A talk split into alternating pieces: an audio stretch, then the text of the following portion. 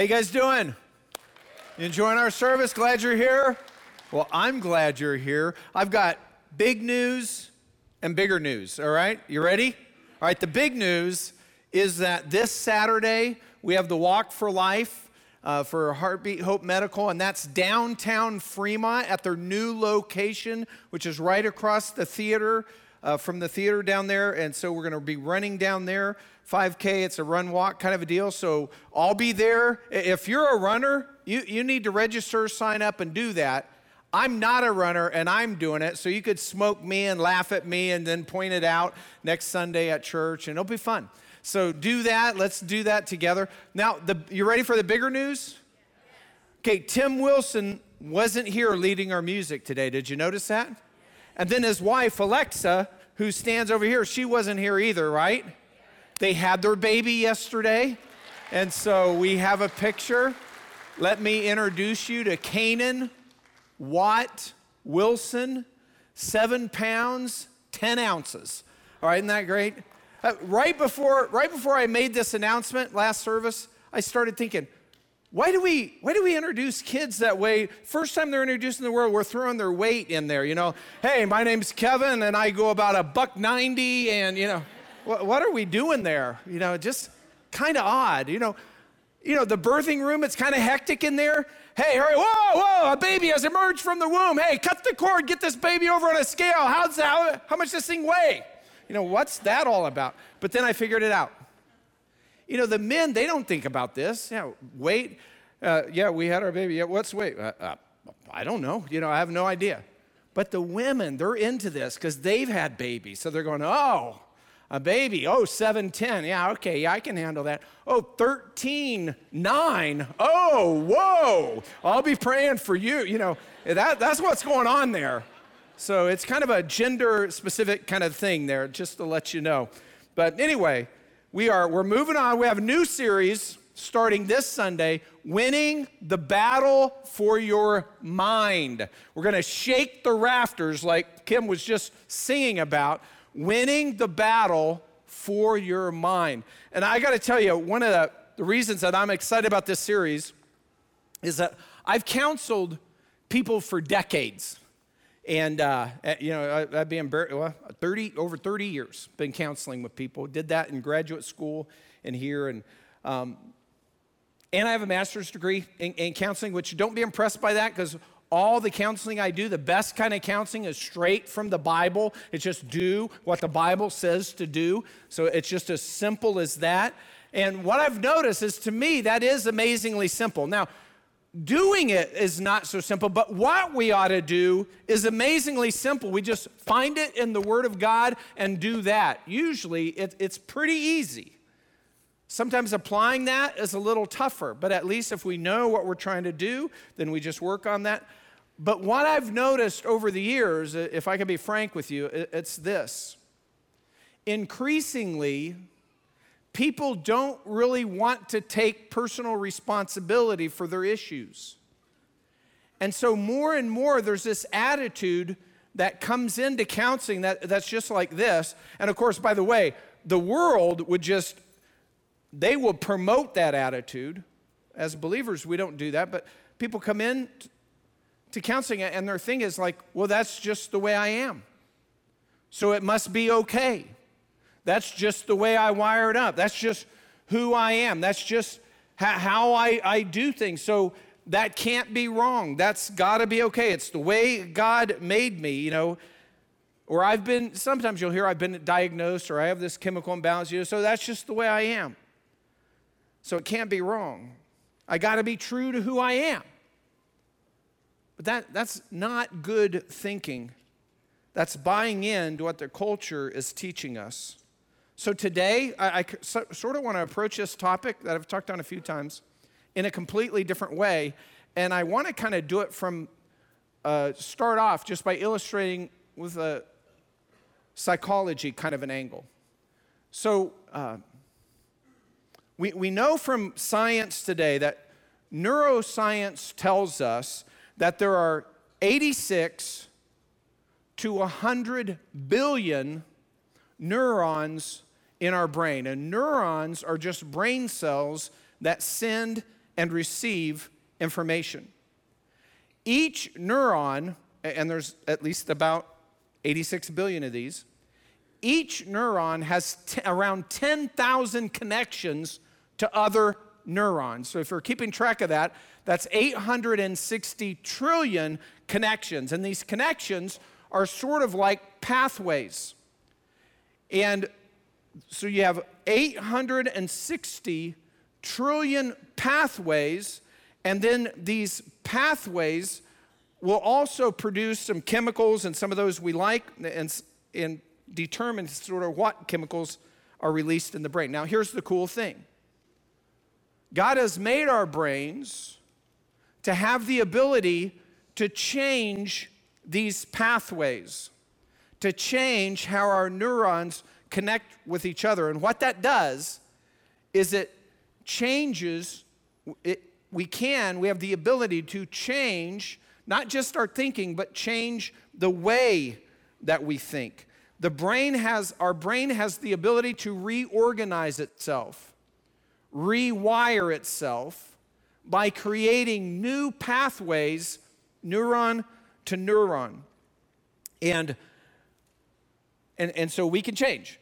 Now, it used to be that scientists thought that that ability to change those pathways, which is called neuroplasticity, was mainly only in children, but not in adults. But now they've proven in the last couple of decades that, that it's actually true that adults has this same neuroplasticity or enough neuroplasticity in order to change in the same way. And so we always used to think no only kids do this because kids change so much, they change their thinking. You know, have you changed your thinking since you were a kid? Like when there was a time when I was a kid, when, first of all, when I was a kid, we had a TV with four channels and no remote. And so there was a time when I was a kid that I thought my dad only had children so somebody could get up and flip the channel and bring him a beer. You know, that's just what I thought kids, you know, I thought that's what he thought kids were for. But then I don't think that anymore. Well, partly because I had my own children and realized it's a lot harder to raise children than walk across the room and flip a channel, but you get that. So that's not it. I know that's not right now. I grew up. But now, and they used to think that that's the only people that can change or the way they think, the how they think is children. But now they know adults can do this too. We can change the way we think. That's the short of it. And if we change the way we think, it then changes the way we act, behave, and live. By the way, this is what the Bible has told us. The New Testament has told us for 2,000 years. Once again, finally, science has caught up with what the Bible has always told us. And so there's a branch of psychology called cognitive behavioral psychology that's all about changing our thinking. They recognize that most negative behaviors or behavioral issues are associated with bad thinking or a wrong thought process. And so, this cognitive behavioral therapy, or CBT for short, would, as applied, uh, can help us. Now, the world applies it they would say it's more about the utility of what you think. The, when Christians apply this, they're realizing no, it's about the truth of what you think, and that's a little different. The world would say, well, you just need to think this, whatever this is, because it'll, be, it'll help you do better in what you're trying to do. That's not what Christianity. Christianity says you need to think this because God says this is true. And that will help you live your life. So there is a difference there. And, and it's kind of interesting because when you just look at the whole thing of psychology, most behavioral issues, most issues that people struggle with psychologically, they all go into a pile of what the Bible would call sin. You know, Bible's didn't teach us how to deal with this for a long time. Nobody goes to therapy because they're just too joyful. That's not working out. I'm too happy. You know, I'm too generous. You know, that's not the way it goes. But the Bible is giving us instruction on that. So, cognitive behavioral therapy says you can change your life by what you think and how you think. And the problem is when we have issues, is that we've allowed ourselves to sort of default into a pattern of thinking that we have had before. And let me illustrate that. So, how many of you have dogs? You know, dogs are reliable. You can use them for an illustration, not cats. So, if you have a dog, and, and here's the thing about Ohio is we have these lush lawns, right? How many of you noticed that you'll let your dog out in the backyard and a lot of times your dog will take the exact same path through the yard? Which is just weird because it's a nice lush lawn, but the dog will take the exact same path and he'll the dog will take that path so much that it will actually wear a path into your yard. Anybody notice that? That's kind of what this is. We have these neurological pathways, and because we've used them before, and sometimes they produce chemicals, some of those chemicals we like, like dopamine, and we've used those before, and then we sort of default into the same pattern of thinking later because it's sort of the path of least resistance. And, and this can be bad because it's hard have you ever tried to get your dog not to go on that path so you don't have a path through your yard? My son had a couple of dogs and and he that was really bugging him because he likes a nice lawn. So he actually got stakes and drove those into the ground like every 10 feet along this path. And he said, so they would just kind of stay on the path and go around the stake. But you're wondering why? This is a, you got a nice, beautiful lawn, nice grass. Why walk on the dirt of this path? But then every once in a while they get in a hurry and bong, they'd run right into the stake. That's how powerful these paths are, this way of thinking that we have. We tend to follow default to the neurological pathway that we've done before. And that's what neuroscience is telling us happens with problematic behavior. We've thought about something wrongly, we've created this path, our brain defaults to it, maybe because some chemicals are produced, but here's what, here's what we know we can change the pathway, we can change the way we think, we can change what path we take and what chemicals it produces. Winning the battle really is in the mind.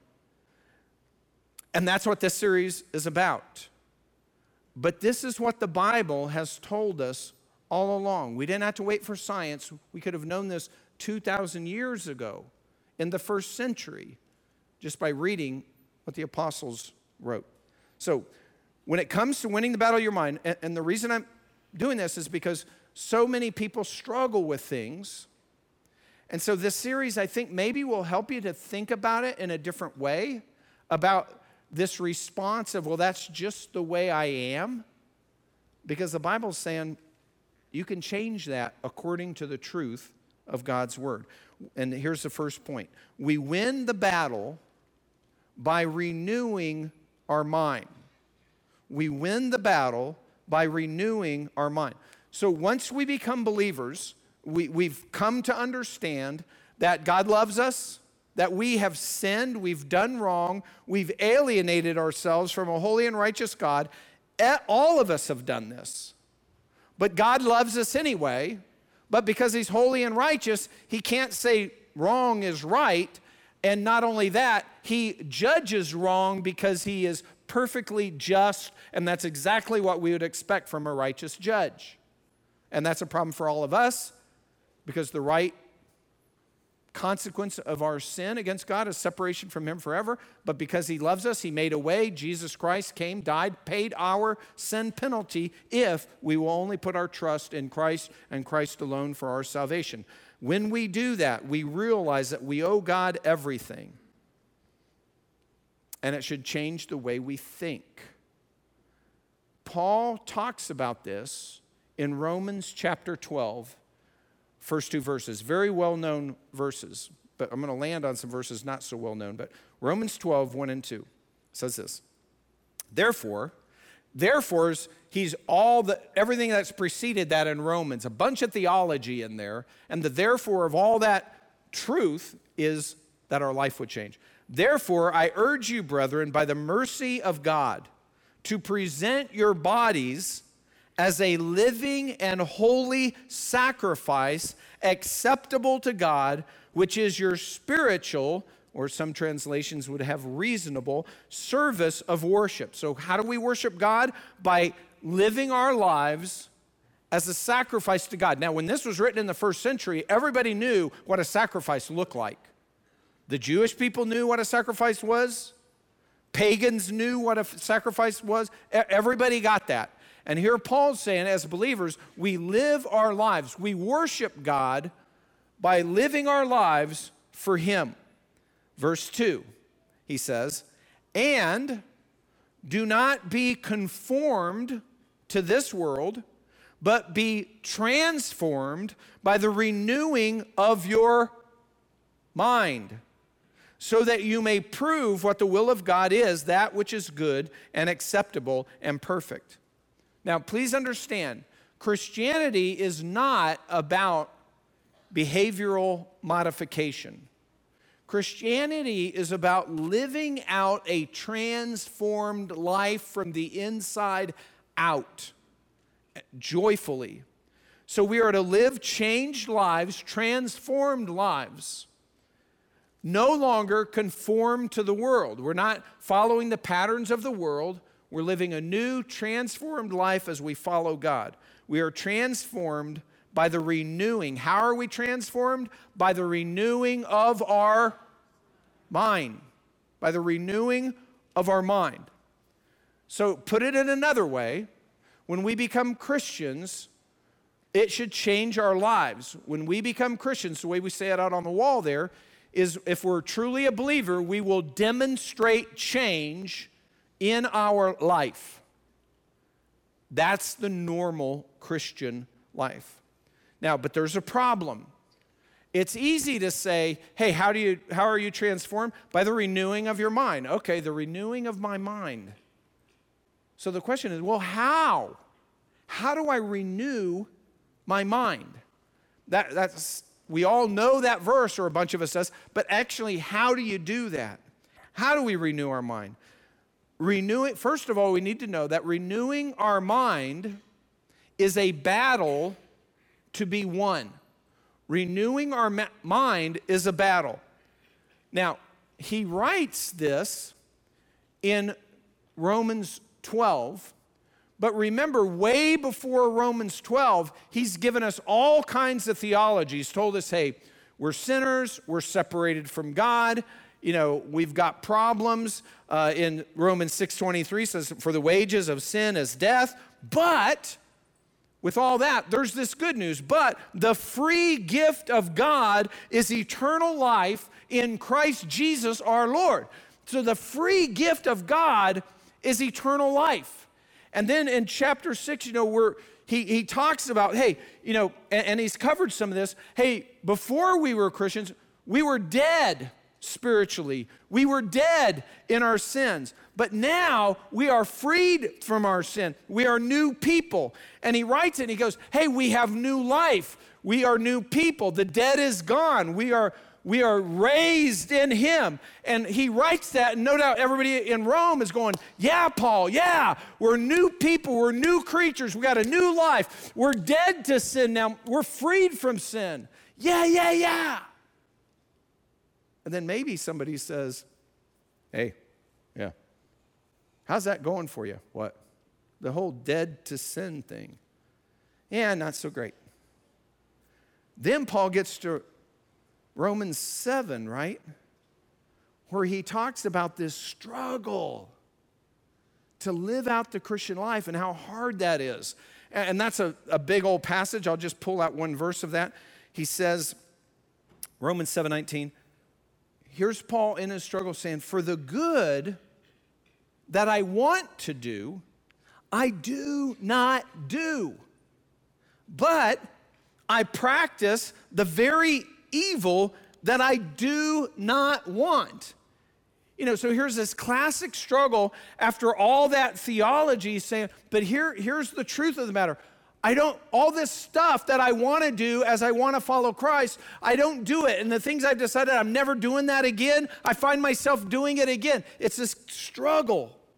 Now, later, he kind of wraps that by saying, Thanks be to God, we're not under condemnation. And we're thankful for that. But what about the struggle? The struggle is real. What about that? When we become a Christian, here's the deal when we become a Christian, we are not freed from the struggle against sin. We are freed to struggle against sin. We are freed to struggle because before we become a believer, we don't have a chance. What do we have? What resource do we have? But once we become a believer, we can wade into the battle. We can struggle against the sin in our lives. So if there's a battle, a struggle that needs to be won, then the question becomes okay, so it's a struggle. Question is, how do we win the struggle? Because I've been struggling a long time and I'm not winning that much. How do we win the struggle? Well, we fight the battle with God's truth, is what Scripture's telling us. We fight the battle with God's truth. That's the answer. It's how we fight. Now, Paul talks about this in his letters, and where I want to go is the letter that he wrote to Corinthians. Second Corinthians chapter 10 is where we're heading. So if you have your Bible, and I hope you do, you can turn ahead here. But let me set the context.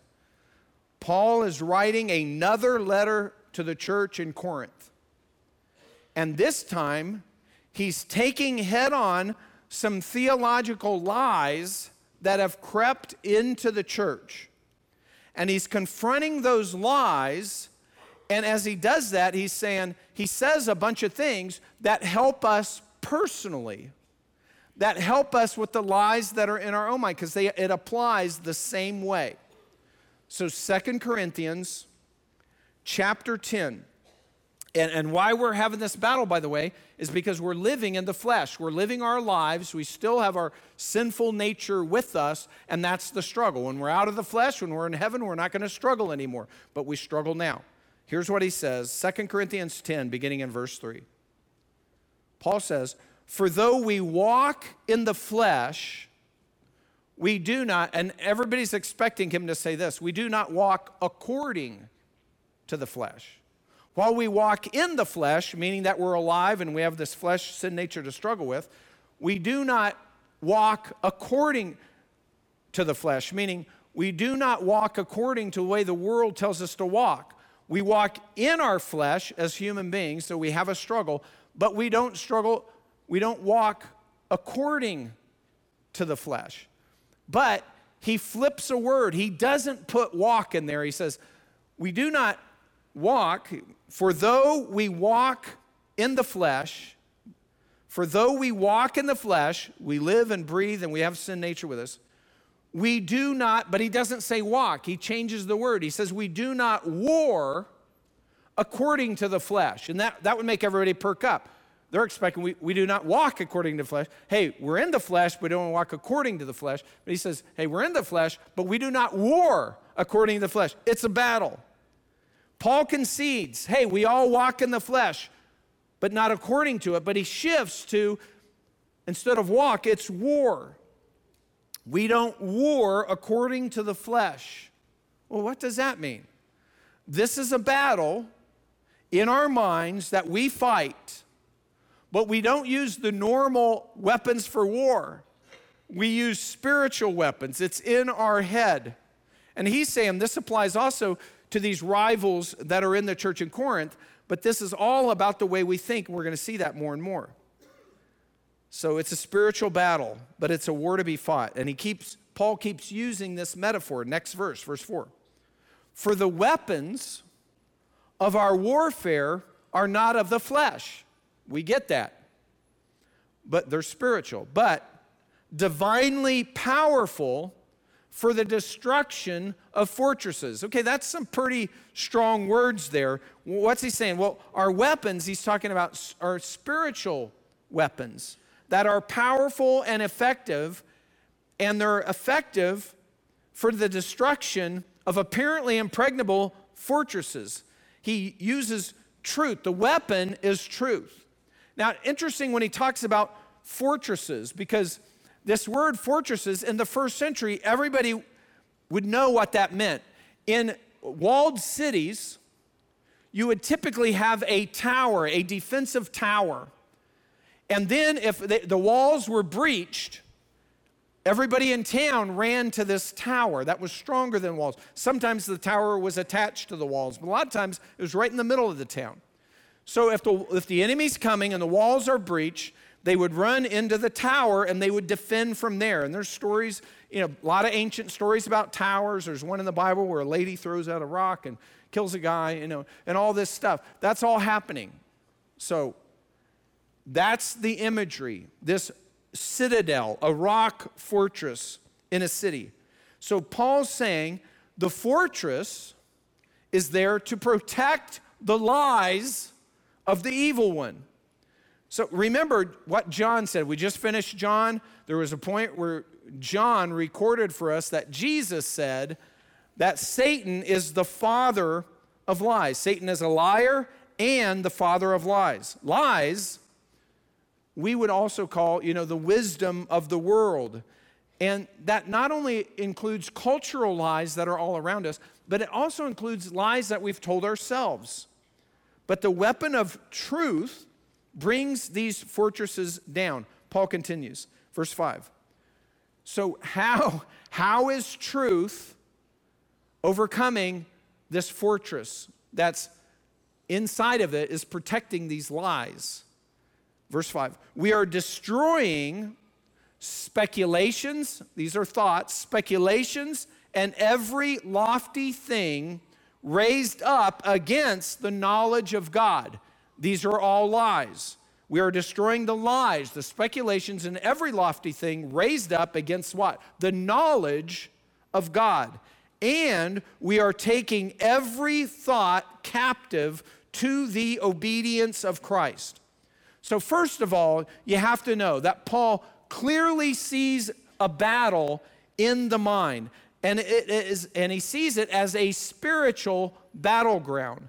And here's the imagery he's using he's saying, In our mind, we have these lies and we've, we've built, or culture has built, a fortress around those lies.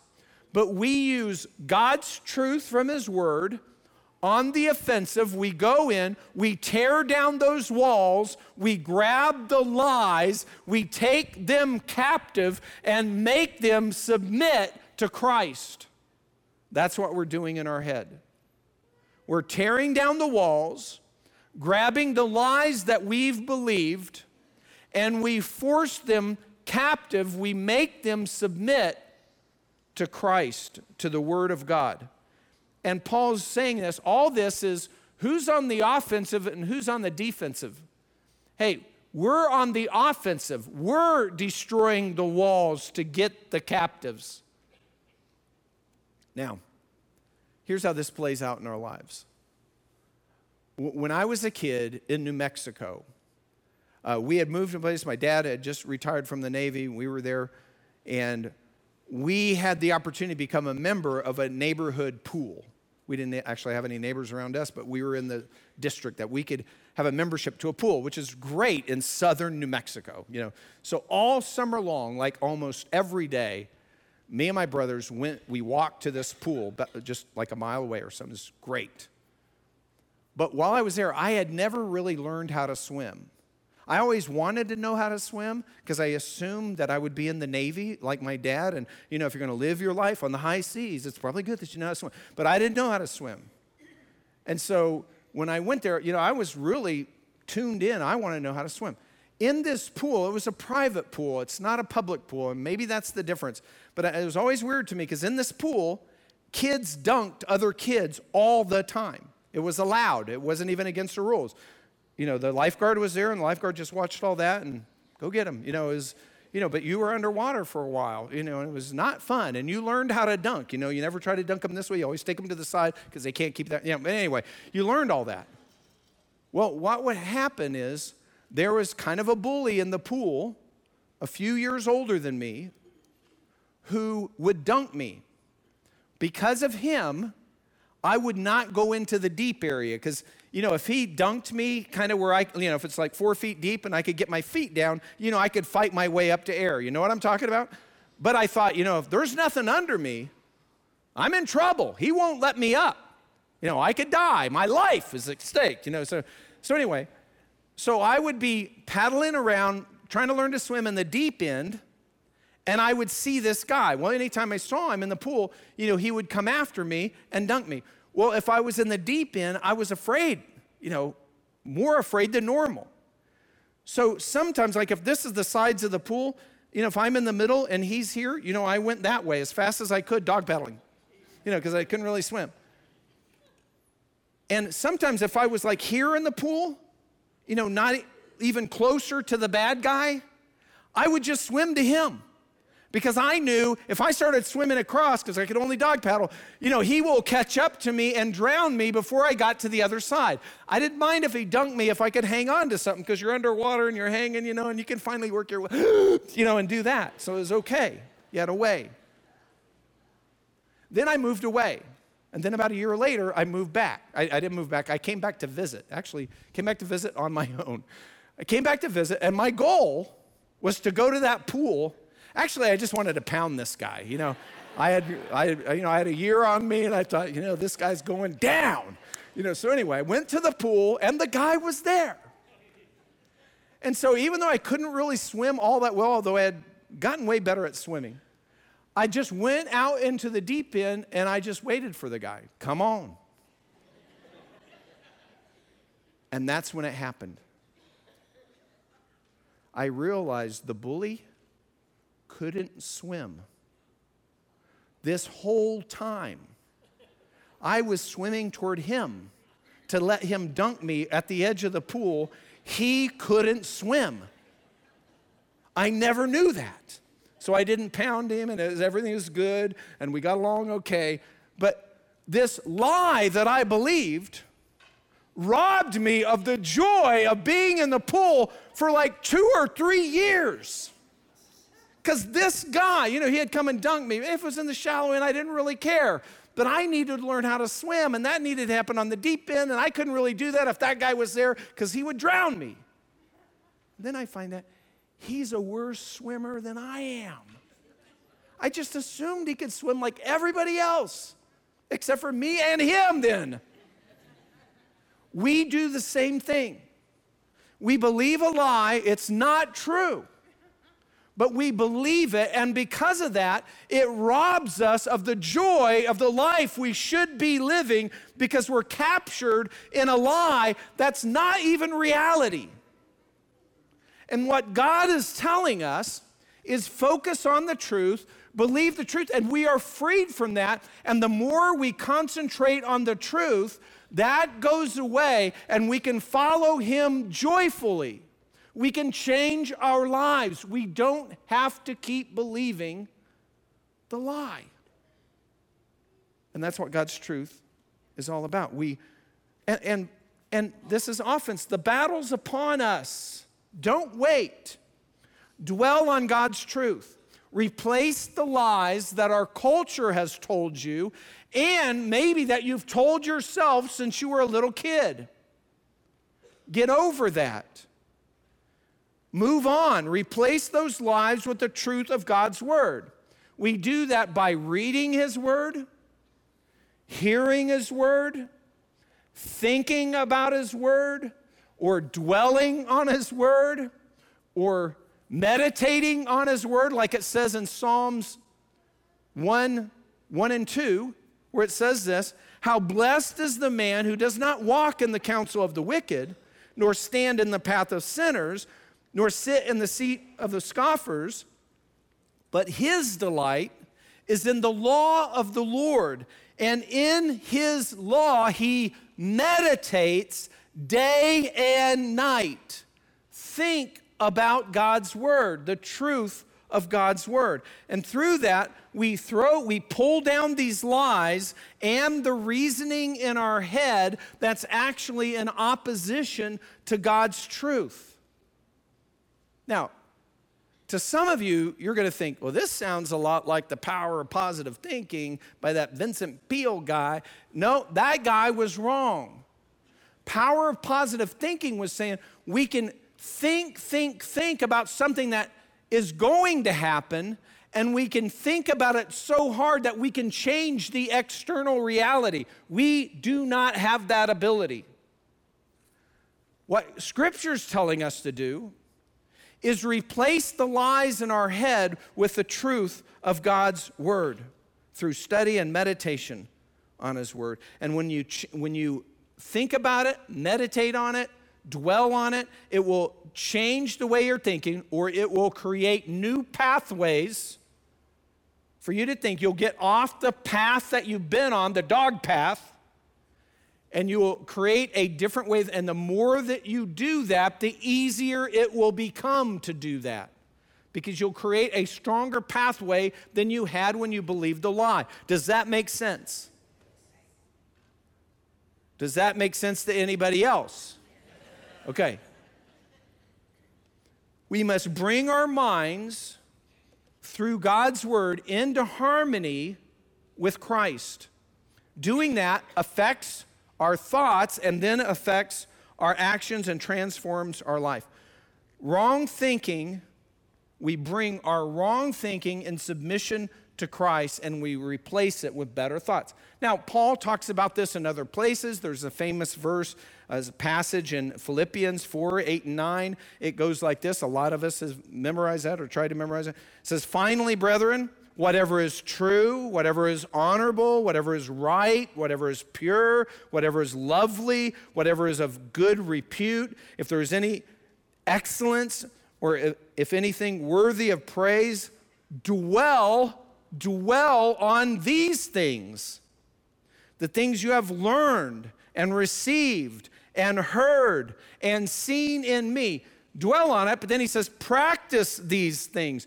Dwell then practice these things, and the God of peace will be with you.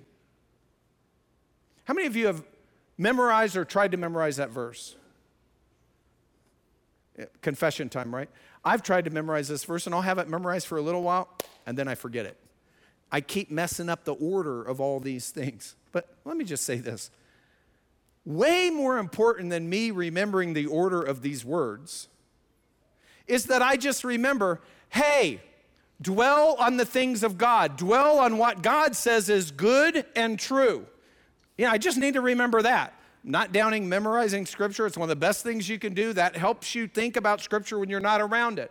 But I'm just saying, just do. Doing what it says is more important than getting the word order right in our heads. Do it. Think about it. Dwell on it. Meditate on it. So, what you think I say all that to say, by the way, this is my introduction. So I'd say all this to say, it matters what you think. What you think matters. The battle's won or lost in the mind. God is giving us truth so we can live it out in transformed lives for Him. So, in a few weeks, we're going to look at what causes that struggle in us and how we can replace the lies that either culture has told us or that we've kind of just told ourselves, maybe for a long time, and replace that with God's truth. And we're going to look at different areas in our life. And so we're going to go through area by area. And so some of you, I know you're sitting here and you're thinking, ah, I don't really struggle with this. You know, I don't really struggle with anxiety or pride or lust or greed or you know or any of these things. I don't I don't really I don't really struggle with that. Well, it could be you don't have enough of God's word that you haven't learned enough about God to even realize the battle is upon you. So come and we'll explore this together. Let's stand for prayer. Father God, we thank you for your goodness. Lord, thanks for loving us. Thanks for giving us truth for a reason. You give us truth so we can take it into our minds and then live it out and transform lives. And God, we pray that you'd help us to do that more and more effectively over the next several weeks as we look at this topic by topic issues that people commonly have because they're not thinking right, because they're not focused on your truth. God, thank you for loving us. In Christ's name, amen.